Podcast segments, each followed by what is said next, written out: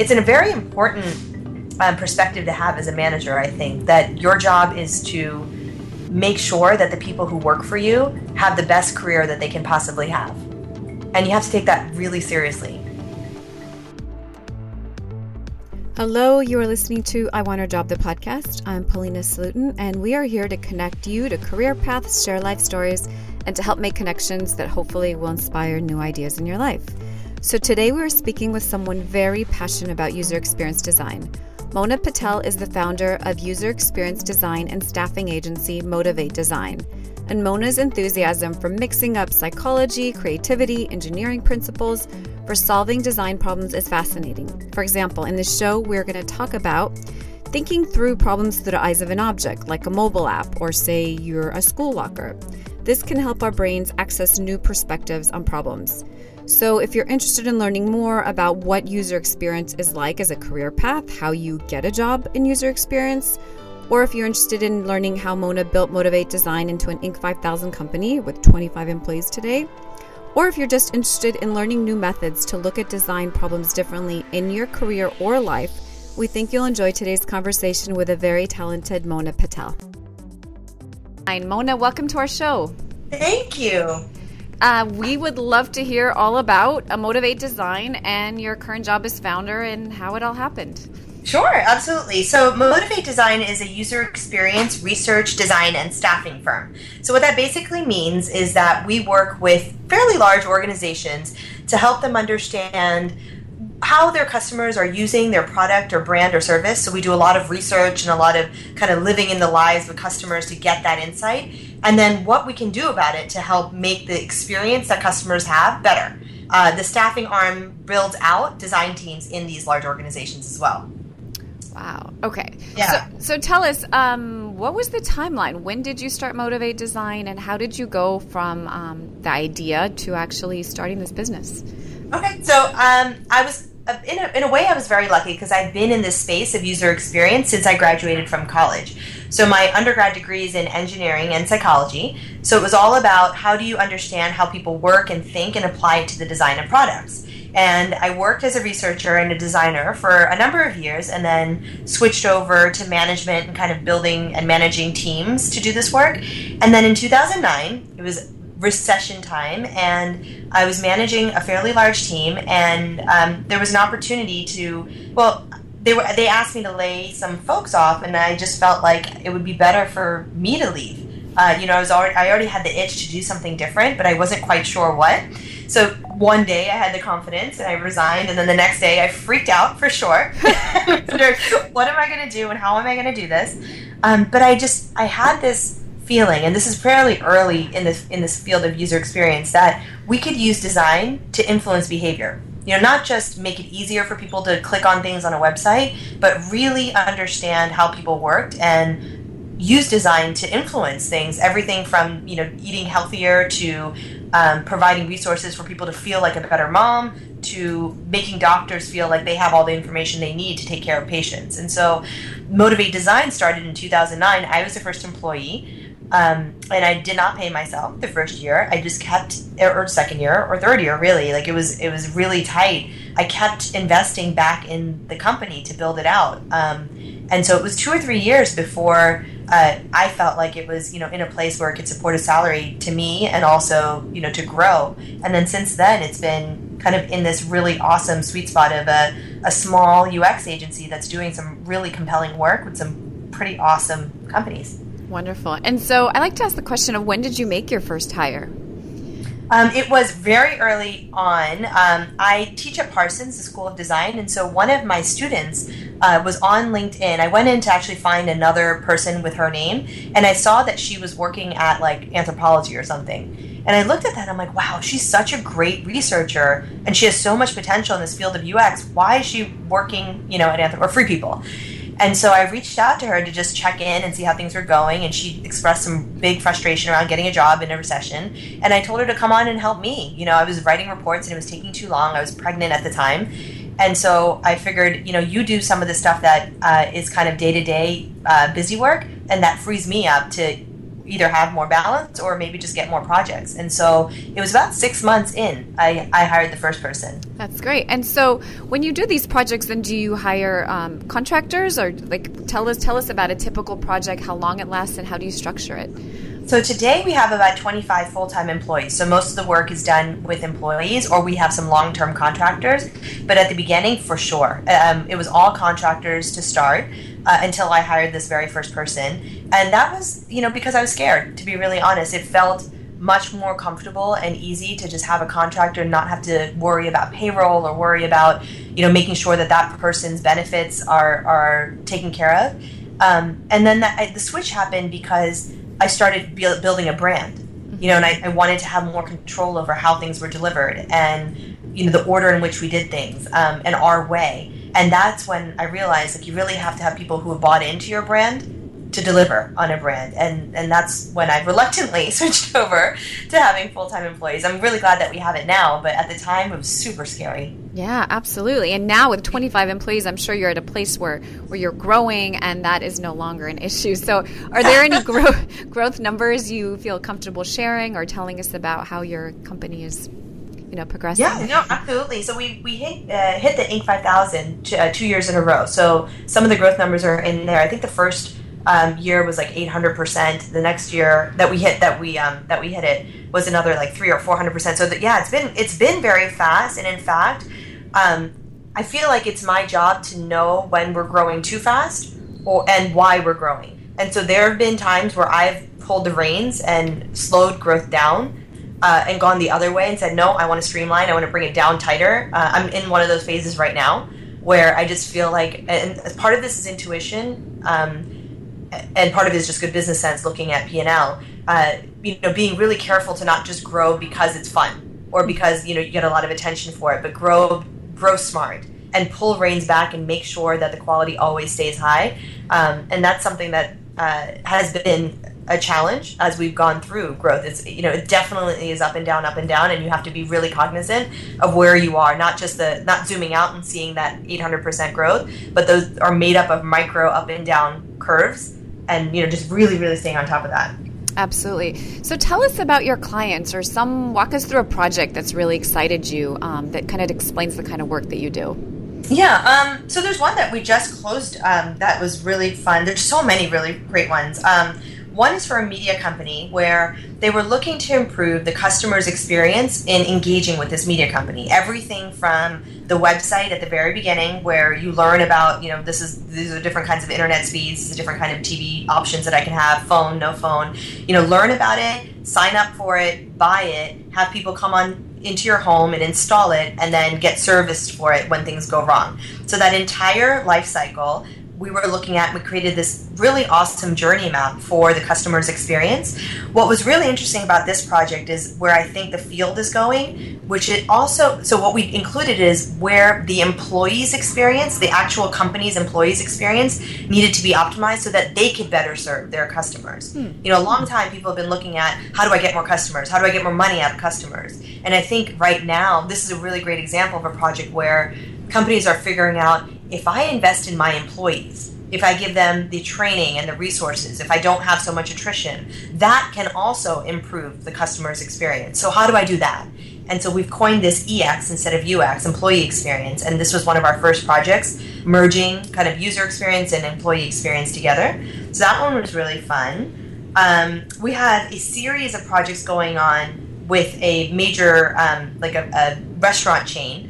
Every time they open in a new location, we go in and do research for them to figure out what are the things that they need to modify to be successful in that location. So it's not just kind of the region of the U S, but also in that neighborhood, what is it that they need to know to um, to be successful during launch and, and after. So that's our research team doing some really awesome work. And then our design team comes in after and uh, makes sense of all that research in these process flow diagrams and journey maps and persona sets that help the company really get the difference between a Las Vegas customer and a New York customer and an Atlanta customer.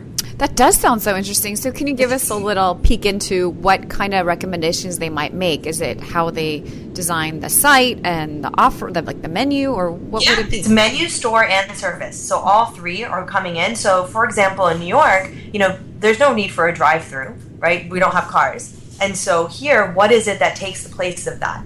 Um, and how uh, the tables turn a lot faster here. So is, are there things that we can do with the store design and even the, the material of the table that would make it more um, appropriate for the New York turn than something like Atlanta? The weather's very different as well. You know, and so what people order and how they order it um, will make a big difference. There's sweetened tea in some places. There's unsweetened tea in other places. Uh, you know, there's a lot of ice in some places, not a lot of ice in others. So it's even to that level of detail, we're getting the insights to help the company understand, I'm going to need much more ice here, and I'm going to need it in this size because that's what just what makes a better experience for our customer.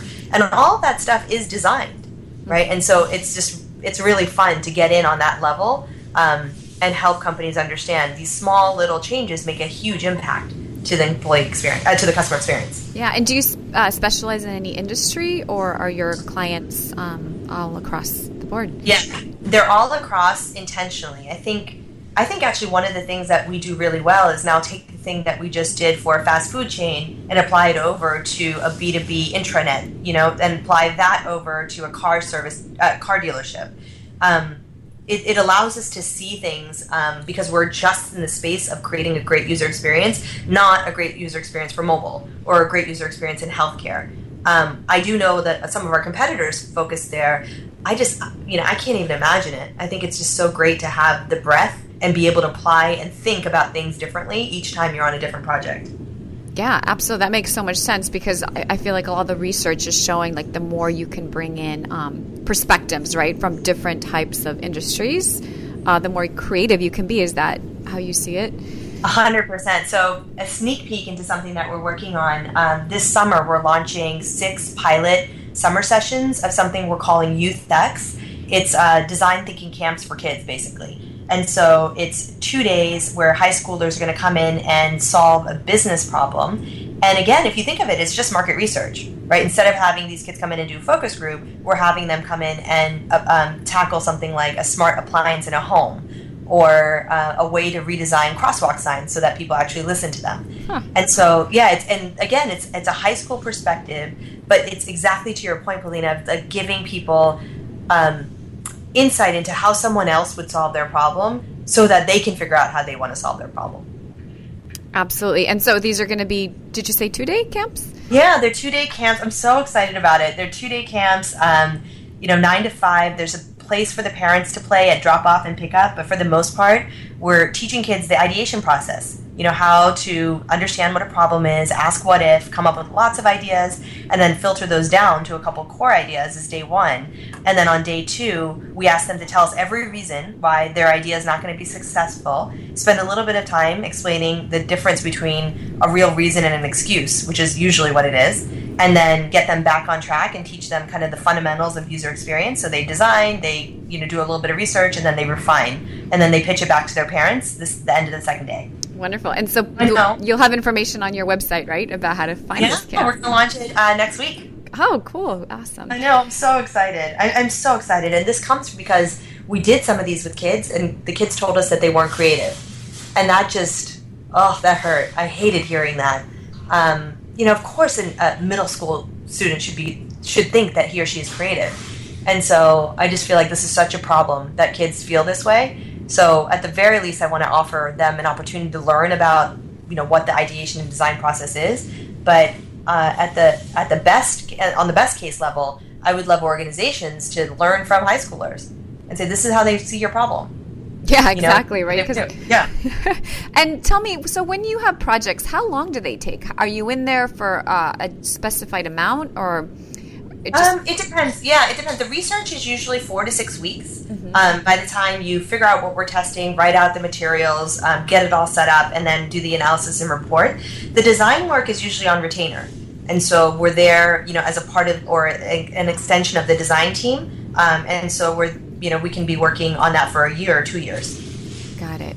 So when you look back since founding Motivate Design, are there um, lessons during your journey as a startup founder that um, that stand out that you could share with others? Oh my gosh, so many. I'm wondering where to start. Um, let's see. So I would say lesson lesson one um, is definitely invest in in people who can do the part of the job that you're not good at doing quickly. I think mm-hmm. that I was a little too cheap early on.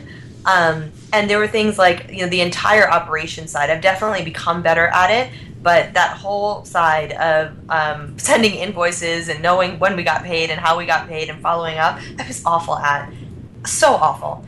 And so I did it for a long time, but it was just so much smarter for me to hire somebody else who was better at it um, and focus on the things that, that I'm good at. Um, and so that that would definitely be lesson one is uh, early on, I think we we chicken out. You know, we look at the, the cost of it and we say, oh my God, this is going to be, you know, an eighty thousand dollars person or a sixty thousand dollars person or a two hundred thousand dollars person, whatever the number is, um, and I don't have it, or what if I don't have it? And I think much better to reframe that to, by getting this person, what can I do? How much more money can I make, you know, for this organization doing what I do best? Um, so that switch was really important. Uh, it happened quickly, but not quick enough. I would say it took about a year for me to get there.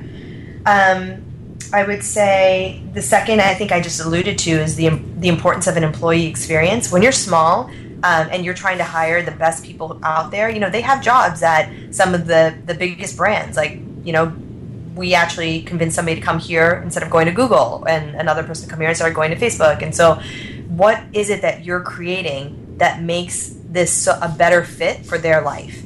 Um, it's a very, it's a very important um, perspective to have as a manager, I think, that your job is to make sure that the people who work for you have the best career that they can possibly have. And you have to take that really seriously. Um, and that was a big lesson for me, is is that I'm constantly listening and constantly trying to figure out what else can I do for the people who work here, uh, especially because my resources are limited, to really make sure that they feel like they have the best job in the world. Got it. No, that's excellent advice. And, you know, speaking about user experience as a career, so if somebody's listening and they just love to know what what is user experience, what is the career path into it, and what is my life going to be like if I decide to pursue this as a career? You know, so there's some really great boot camps that have come out recently. Um, New York Code and Design Academy, we just worked on the curriculum for them. And it's like an eight-week intensive. Uh, there's a part-time and a full-time, I think, um, for people to get the basics of user experience. Because there's a couple things that you need to learn. You need to learn kind of how to do really great research up front, and different versions of that depending on your budget and your time. There's the principles of good design. And right now I'm just talking about digital. So, you know, what makes a good mobile app? What makes a good website? Uh, what are the, the things that um, you, the, the standards that you should not break, and the standards that are fun to break? And so there's a, a large part of time there. And then how do you continuously improve the things that you're creating so that they're they're in more and more alignment with what people want and need? And so that eight weeks kind of covers content like that. There's a bunch of books as well, and a bunch of online resources. I think there might even be some online classes um, that you can take. I, I remember hearing about one or two that are like very, very basic. Um, but really the, the key to getting into this space is having a good portfolio and having um, examples in there to show this is the before, you know, and then here's what I saw as the user experience problem, and here's my after, here's my redesign. And even if you have to do those for free for things that you don't get paid for, I think it's almost impossible to get a job in this space without a portfolio. And so really making sure that you can showcase the way you think and the value that you can provide. Great advice. And if you were, would you be able to say like what talents, kind of capabilities or personality traits would make someone a great U X designer? Mm-hmm. Yeah, absolutely. So on the research side, um, you know, the most inquisitive person, the, the the person who loves people and, and loves to understand and have a lot of empathy for people, I think those are the best researchers. You know, they're very good at being able to put themselves in the customer's shoes, uh, making it a safe place for customers to tell you the things that, that work or don't work for them, um, really not applying their own history to what they hear, but hearing truth and being objective. Those are all really great characteristics of researchers. On the design side, I think Um, process-oriented people and creative people. You have to be able to use both the analytical and the creative in coming up with storyboards and design concepts. So, you know, can they figure out the things that are most important? Um, can they put those on paper? And then are they willing to take the risk to try something different and try something new? I think that, that second part is what differentiates a good designer from a great designer. Mm-hmm. You know, one that doesn't start from, well, here's how every other website does it, so I'll just do it like that. Uh, and more into, I've thought about this problem, and this has never been done before, and it's a little crazy, but I wanted to show you where I am. in my thinking, those are my favorite designers. Got it. And what is the career path? So let's say you start as a user experience designer, then do you be, go go on to a senior role and then just become, you know, just more and more skilled at what you do? Yeah. So basically, absolutely. I mean, I think uh, a lot of times people will look for more and more variety. And so, you know, if I've been doing U X design for mobile apps, maybe I want to switch over and do something on wearables. Or maybe I want to go work at a hospital and do service design. And so they, they take their skill and apply it in different contexts as they go more and more senior. Um, there is a separate, I would say, offshoot track for management, you know, where you can get into account management and leading teams. That's not always the right decision. And um, and because of U X hires, our staffing arm, I know that it's not even that you're always going to make more money doing that. I think that's a misconception. A lot of times people feel like managers, you know, by going into a management track, you make more money. I think it's important to want to manage, you know, if you want to go into the management track, because I know many, many senior U X people who make more than I made as a manager uh, because they're just really good at doing the thing, and a lot of people just want to hire them.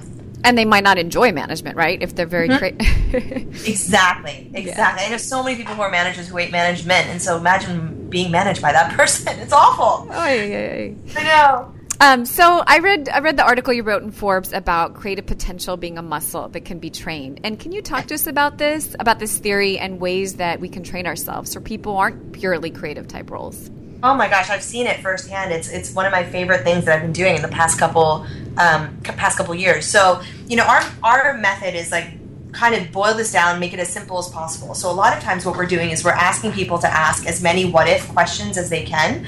So uh, I'm working on a children's book. It's an elephant that redesigns a swing. And her what-if questions are, you know, what if the, the temperature on the seat was regulated? Or what if the swing could go up and down instead of, you know, um, or like literally up and down rather than swing? Would that be, more, you know, more fun? Or what if it could be so big that it could hold an elephant, right? These what-if questions are designed to help you start thinking of different ways to solve the problem.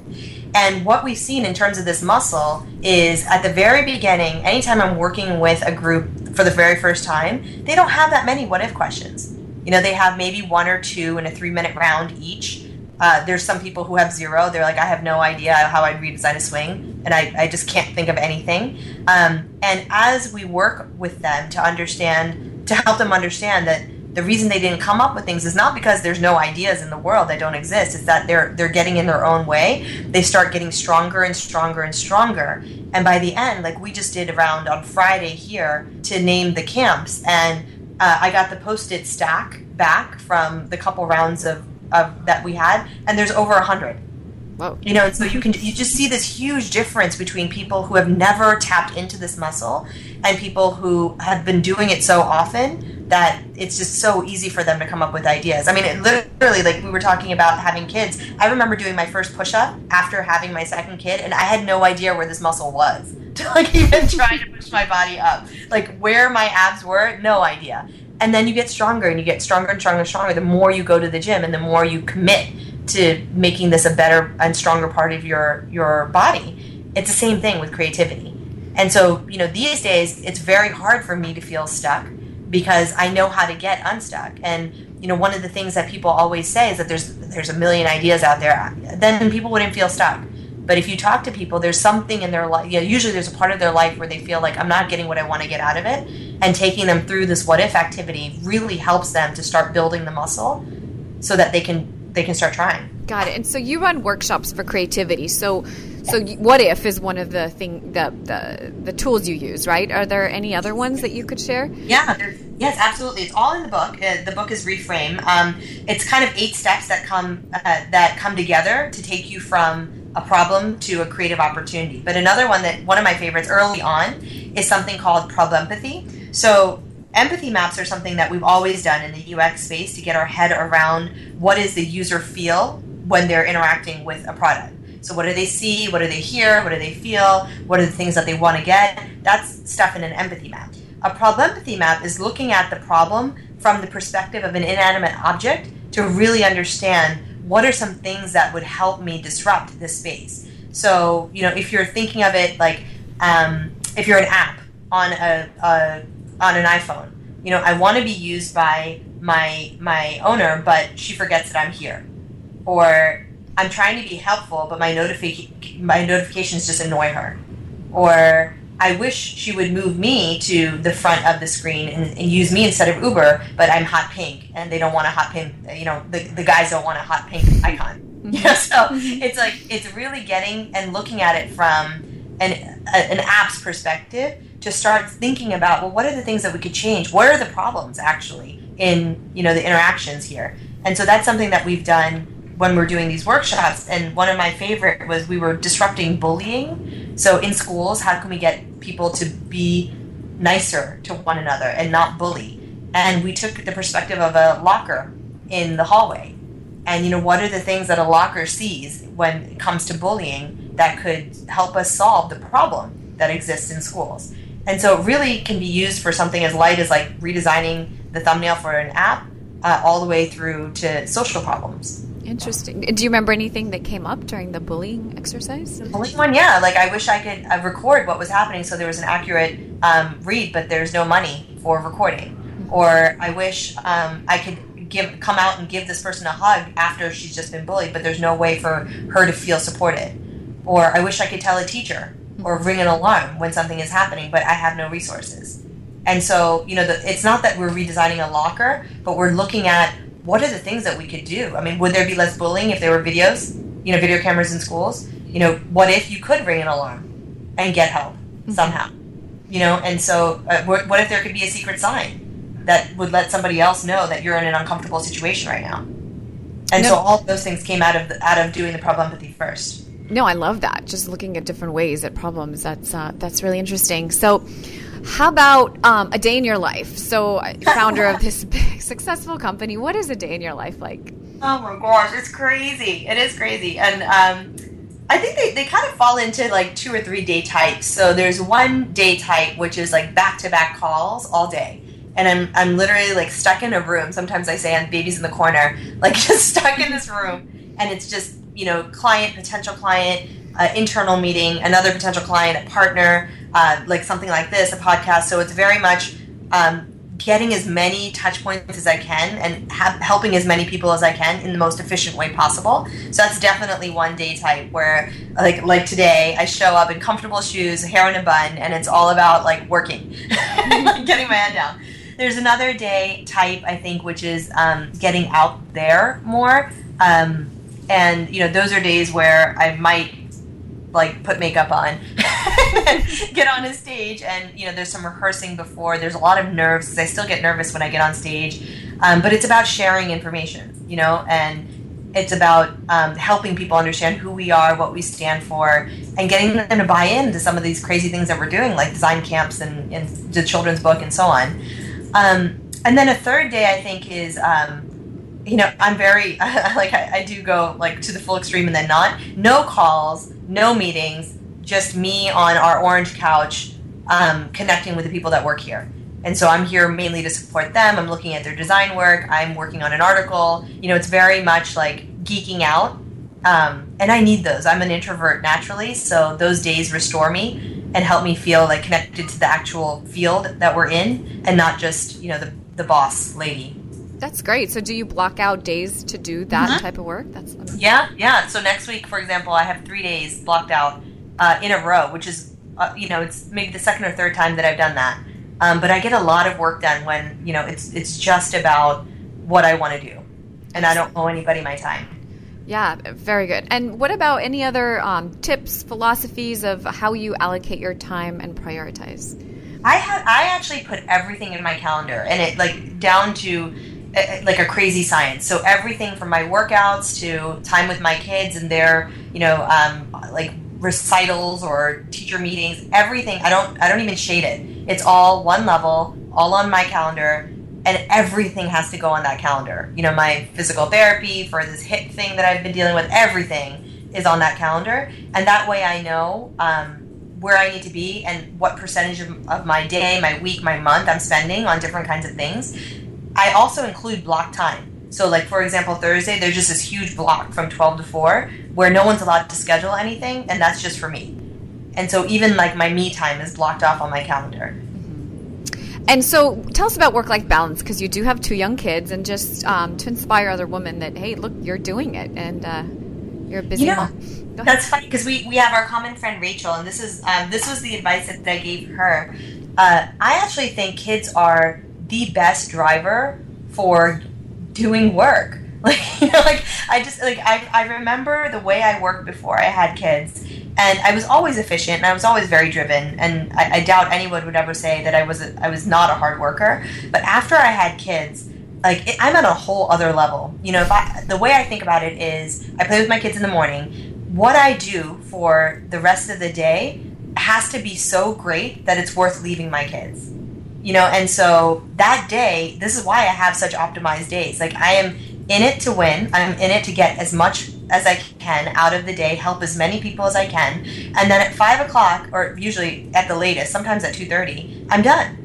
You know, I've given what I need to give. I, I've been hyper-efficient. And now it's my time to go back to my kids. And I don't take my phone out of my bag when I'm playing with my kids. You know, I'm there. I'm present. I'm doing what I need to do with them. I'll go to the gym. Again, no phone out. Kids aren't there. Work's not there. That's all about me. And so I, I'm just, I think I'm, I've become really good at, like, the thing that I'm doing, just do it really well. Because there's a lot of other things that I could be doing. I don't want to think about that. I just want to focus on the what I've decided to do and make sure I'm squeezing all the value that I can out of the, the time I've allocated for it.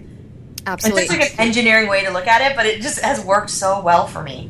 Yeah, and that's great that you, you, you turn your phone off. You don't check it when you're with your kids, no. when you're at the gym. That's wonderful. I really applaud you for that, and I completely agree with what you said. And curious, I didn't ask you, so tell us about your early influences in family and when you decided to, to take user experience, to pursue that path as a career. Oh my gosh. So I, I've always been interested in psychology, um, always. Like I'm just fascinated with why people do what they do. Uh, and I knew I wanted to do that, but I am of Indian descent, and my dad would have probably like strangled me, I think, if I came back and said I want to be a psychologist and maybe teach psychology. And so I had to anchor it somehow. And I found this degree called engineering psychology. And that's what I was saying. Partially, it was all luck, because I would have never called myself a designer, which is the most ridiculous thing to say now, right, in my career. But at that time, I didn't have the confidence to say I'm a, I'm a great designer.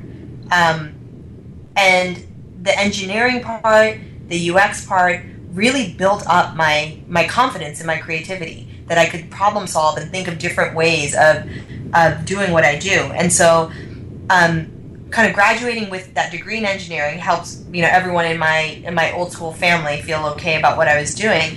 But then when I talked to them about the kinds of problems that we, I was getting to solve, that's when it made it concrete. You know, some of the, my first projects were like redesigning the vitals monitor in a, in a hospital so that nurses could walk by and know the vitals of a patient without having to disturb them and turn on their lights. Or the first digital camera and the exact weight that we were going to make it so that it wasn't too light. People felt it was cheap, but it wasn't so heavy that people wouldn't take it with them when they traveled.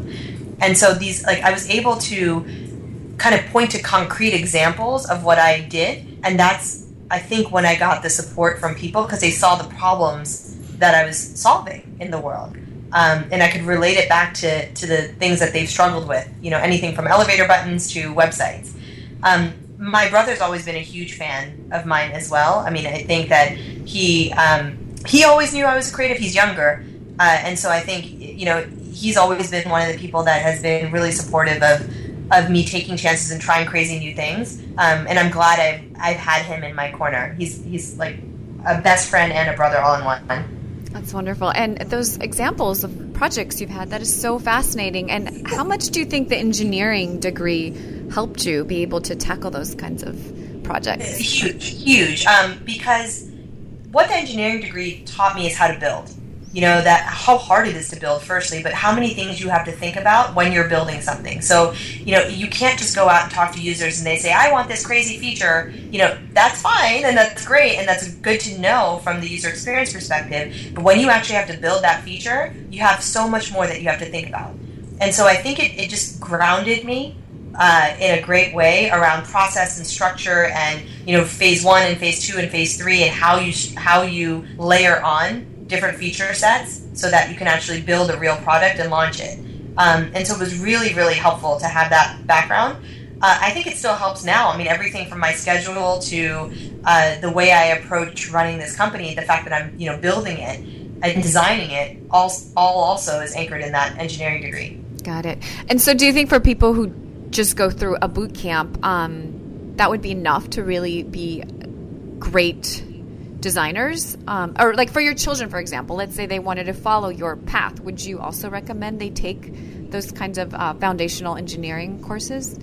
Uh, yeah, I think, you know, courses are one of those things where um, they give you confidence. You know, they, they definitely give you a book of knowledge, but you can learn that by reading six books as well, I would argue, right? So if I, so, so somebody who didn't have the resources, I would never want to say, take this expensive boot camp and that's the only way you can get in. I, you know, I might say, watch all of these webinars and read all of these books and you'll get it. Because it's a switch that you're you're turning on in people of, I need to, you know, do research this way, I need to design this way. And there's so many ways to do it.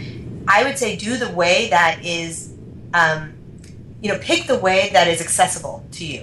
Got it. You know, whether it's the money, the time, the resources, your level of confidence, pick the thing that's going to give you the confidence to then go out and get the job that you want, because you're going to learn it on the job. You know, the, all the stuff that I learned in school was incredibly valuable. I went to a great school, but I had to really, really figure things out at my first internship and at my first job. That's when it was all about the application, and everything I learned in school was helpful, but I had to know how to find the answers. Absolutely. Yeah, great advice. And as as as education is changing, like, you know, soon there'll be, I think it'll be an immersion between online and on-site, and uh, it'll become less, the cost will become less prohibitive. And like you said, um, if, if the resources are out there, like, for example, someone like you were to say, here's the books I recommend, I think that would be such a valuable resource to others. Um, yeah. I absolutely agree. I think um, one of the things that I did early on, and it did help with my business, to be really honest, though I didn't do it for that, is I created a list of, and it's still on my LinkedIn, you know, the books that I love and the resources that I think are great. And that kind of giving is so it's so helpful to people. I should update that now that I'm thinking about it. Yes. Now you're giving me a to-do list. Yeah, I, I would love to see that, and we would love to link to that in the show notes for this, for our interview. Awesome. Okay. Great.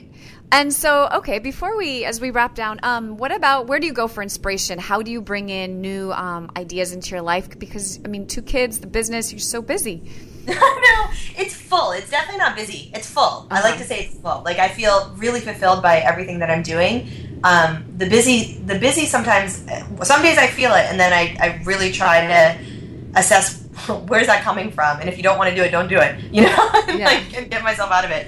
Um, okay, so inspiration. I would say the thing that's most new in my life is running a company, right? That, that's the thing that I haven't done it before. And so most of my resources are in that space. Um, I have like a, a peer advisory group that I go to once a, a month. Um, and it's uh, seven C E Os all kind of helping each other. Uh, understand, uh, kind of get updates on where you stand in your in your business and helping each other improve. So that's really great. Um, there's a lot of design-oriented meetups and um, opportunities either for me to speak or join, and I love that. I just love being around people who are constantly creating, and so I definitely get inspiration there. Um, I really also love like some of the smaller women in tech or women in design um, groups that I'm a part of. You know, we're all sometimes struggling with the same thing uh, when it comes to having kids or, um, you know, even salary inequity and kind of managing that for us to look at it and say, are we doing it? Or, you know, or how can we improve that? And so that's also been something that is really important to me that I'm, I've been more and more active in when I can. Got it. And are there other causes that where you'd want to be more involved?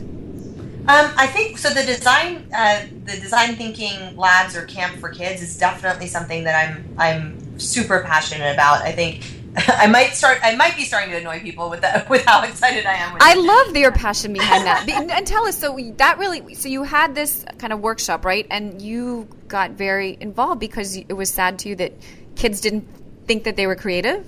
Yeah, yeah, that's it. I mean, I just I just got pissed. I'll be really honest. You know, what I told them to draw each other, and half of them put their pen down like, we don't know how to draw. We're not. I'm not a good drawer. I'm not creative. And so then I stopped it, and I said, wait, how many of you feel like you're creative? And like three people raised their hand out of twenty. And what was the age? And that just the, the ages? ages? Ages were eight to twelve. Got it. Mm-hmm. And that's just ridiculous. Yeah. That's ridiculous. Of course kids are creative. And what are we teaching them? So that's a huge passion area of mine, just kids and... Um, making sure that they have you know, an environment where they can choose to become a designer if they want to. Um, and so that that's huge for me. Um, I'm definitely involved in a lot of, you know, women, women-owned, empowering girls, empowering women um, kinds of things. Um, just, again, coming from a, a minority background, I think it's really important to support uh, women and make sure that they feel like they have mentors and resources that they can go to. So that's another huge one. Um, my dad came here with eight dollars in his pocket, and so, you know, there, we definitely had not always lived a life where we could buy and get anything that we wanted. And so any cause around low income, uh, for me still it's kids for the most part, but, you know, giving people opportunities um, where they don't have them right now and rewarding hard work. Um, you know, anything I can do in that space, I try to do, uh, whether it's offer people internships or myself to, you know, speaking at events where um, I'm there to motivate and inspire them to kind of think about these fields. All of those are, are things that I love doing, and I definitely make time to do. I love that. And your parents must be so proud of you now. Yeah, they are. They're they're great. I mean, they, they came they came to the TEDx talk, and my, my older son did too. And I think that was the first time they kind of really got how passionate I was around this. Yeah. Um, you know, until then, it, but I weaved the whole story of them and my upbringing and kind of where I am into that talk. And I think it was the first time they like really, really got it. That in the book. Love that. Before we end, anything else that you want to share with us? Uh, maybe advice for others who are on that threshold of maybe thinking of starting their own business? Um, I would say that that advice is um, really take the time to know what you're great at. Uh, and especially to my lovely, awesome female counterparts here, really make sure you know this is what makes me amazing. You know, this is my top one percent. Nobody in the world has this combination of X, Y, and Z. Honestly, it's just me. And really having that confidence around what makes you special and then sticking to that and trying to, to make sure that your job description always aligns to the stuff that you're great at. Because uh, it's going to be really easy early on to get lost and to feel like you have to do everything and that most of the stuff that you do, you're not great at.